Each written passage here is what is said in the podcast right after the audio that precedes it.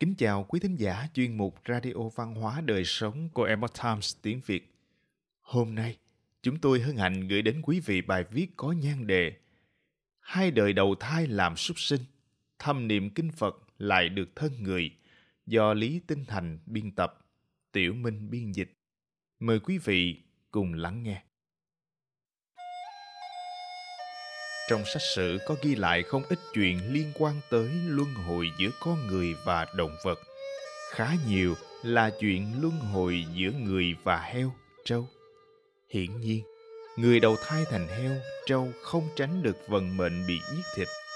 Đây đều là quả báo mà họ phải chịu. Khá nổi tiếng chính là chuyện đại tướng Bạch Khởi của nước Tần vào thời kỳ chiến quốc đã chôn sống 40 vạn hàng binh của nước Triệu sau đó nhiều lần đầu thai làm heo. Trong bài này kể về chuyện một vị quan viên thời cuối Triều Thanh sau khi đầu thai làm heo lại được chuyển thế làm người. Cuối Triều Thanh có một vị quan viên khá nổi danh tên là Thiệu Hưởng Dự. Năm quan tự thứ 16, năm 1890, ông thi đậu tiến sĩ vào triều làm quan từng đảm nhiệm qua các chức vụ thứ các sĩ hàng lâm viện, phụ trách biên soạn, viết sách, thị giảng. Về sau, nhận chức viên ngoại lang binh bộ vũ tuyển ti, làm quan cấp nhị phẩm, được ban thưởng cưỡi ngựa ở Tử Cấm Thành. Còn nhận chức quan lộc đại phu, hàm chánh nhất phẩm là bậc cao nhất trong các quan văn. Trong một lần tán gẫu, Ông đem chuyện bản thân mình từng trải qua chuyện thế nói cho phụ tá của mình là Lý Kinh Sa. Lý Kinh Sa lại nói cho Từ Nguyên. Từ Nguyên là quan viên cuối triều Thanh và đầu thời kỳ Trung Hoa Dân Quốc. Ông đỗ tiến sĩ khoa kinh tế trong thời quan tự năm 1911. Ông đảm nhận chức giám sát hải quan Thiên Tân của triều Thanh. Thời Dân Quốc ông tiếp tục giữ chức giám sát hải quan Thiên Tân, kiêm phát ngôn viên trực thuộc Bộ Ngoại giao. Về sau, Từ Nguyên kể lại chuyện của Thiệu Hưởng Dự cho Quách Tắc Vân, tác giả của cuốn Động Linh Tiểu Chí, vì vậy được ghi chép lại. Theo Thiệu Hưởng Dự kể lại, hai đời trước ông là một thư sinh chuyên viết đơn kiện, từng vì lợi ích mà vu hãm một tiết phụ quả phụ giữ tiết hạnh, gây tội nghiệp nghiêm trọng. Trong năm ấy, ông bị bạo bệnh mà qua đời. Sau khi chết, nguyên thần được đưa tới âm tào địa phủ chịu xét xử. Quan âm phủ kiểm tra sinh tử bộ, sổ ghi chép sống chết. Bên trong có viết, đáng lẽ đỗ đạt khoa cử làm quan đến nhị phẩm, nhưng vì phu hãm tiết phụ vận làm quan bị tước bỏ hết. Xem xong, sắc mặt vị quan âm phủ lập tức thay đổi. Lớn giọng gọi viên lại âm phủ áp giải thiệu hưởng dự đi, ném vào đạo súc sinh đầu thai. Thiệu hưởng dự bị áp giải đến một nơi. Có người muốn rót cho ông một chén canh. Ông âm thầm phỏng đoán đây có thể là thuốc mê. Uống vào sẽ mất đi ký ức con người bởi vậy, thừa dịp viên lại âm phủ không chú ý, ông len lén đổ sạch đi. Trong nháy mắt, ông biến thành một con heo con nằm ở trong chuồng heo. Trong lòng ông oán hận, không ăn không uống mà chết.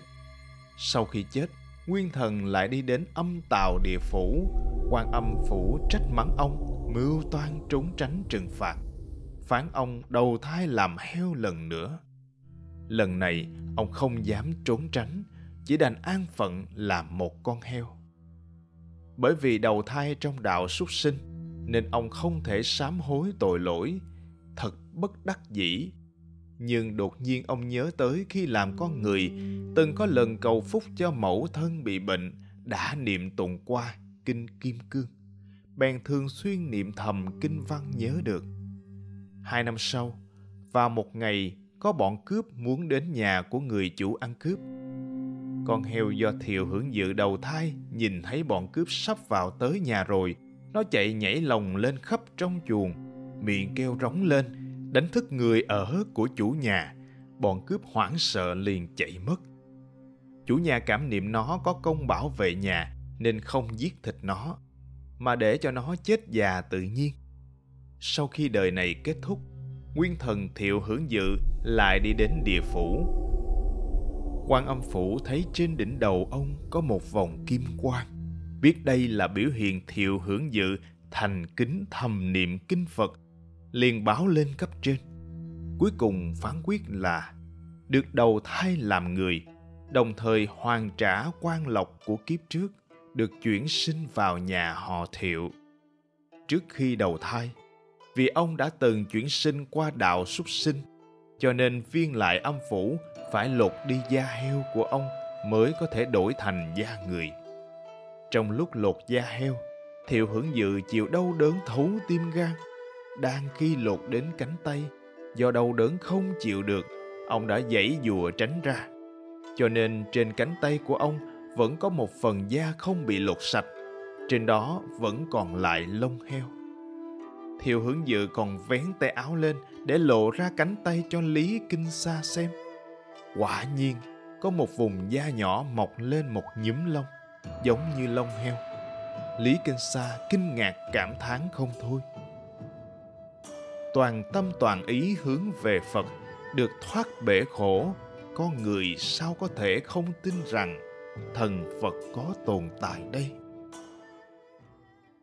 Quan tổng đốc của triều thanh bị ám sát, đầu thai làm heo.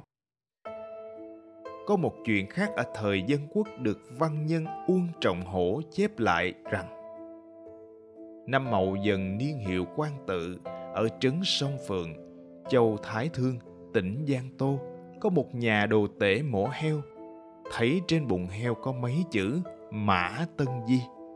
Mã tân di là quan viên cuối thời nhà thanh từng đảm nhiệm các chức tri huyện kiến bình và tri huyện hợp phì tỉnh an huy án sát sử an huy bố chính sử an huy tuần phủ chiết giang tổng đốc lưỡng giang kim thông thương đại thần ngày 26 tháng 7 năm đồng trị thứ 9 năm 1870, khi Mã Tân Di quay về Nha Môn thì bị thích khách là Trương Vấn Tường ám sát.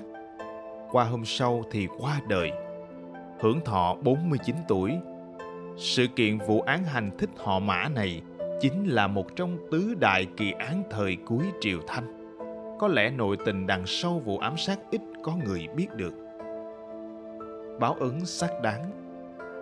Trong vụ Thế Minh Ngôn của Phùng Mộng Long, thời Minh kể rằng, có một vị tú tài tên là Hồ Mẫu Địch bởi vì tỏ ý bất bình với việc tần cối hại chết nhạc phi, mà phẫn nộ mắng thiên đạo vô tồn, không có đạo trời.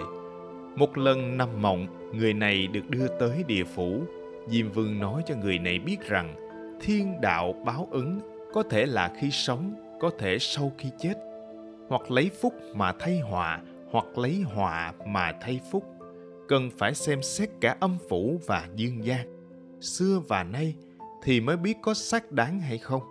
Chỉ căn cứ ngay sau đó để đánh giá thiên đạo là thể hiện người không lượng sức mình.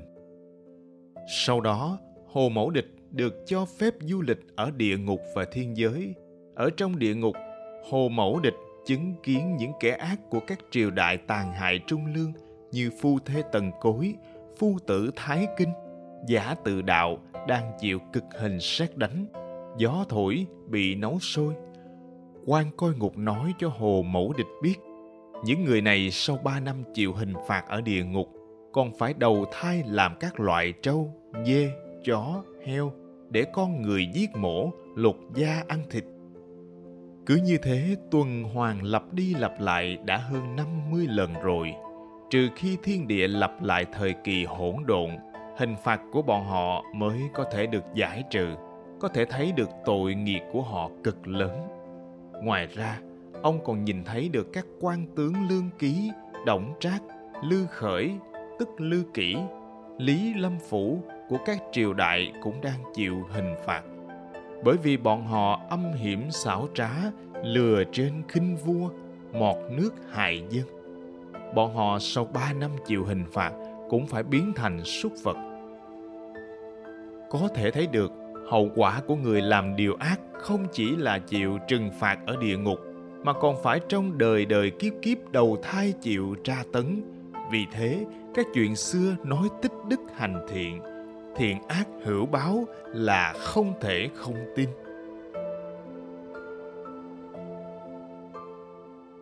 Quý thính giả thân mến, chuyên mục Radio Văn hóa Đời Sống của Epoch Times tiếng Việt đến đây là hết.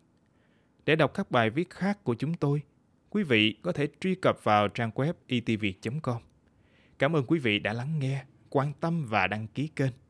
Chào tạm biệt và hẹn gặp lại quý vị trong chương trình lần sau. Kính chúc mọi điều bình an và tốt lành đến quý vị cùng người thân.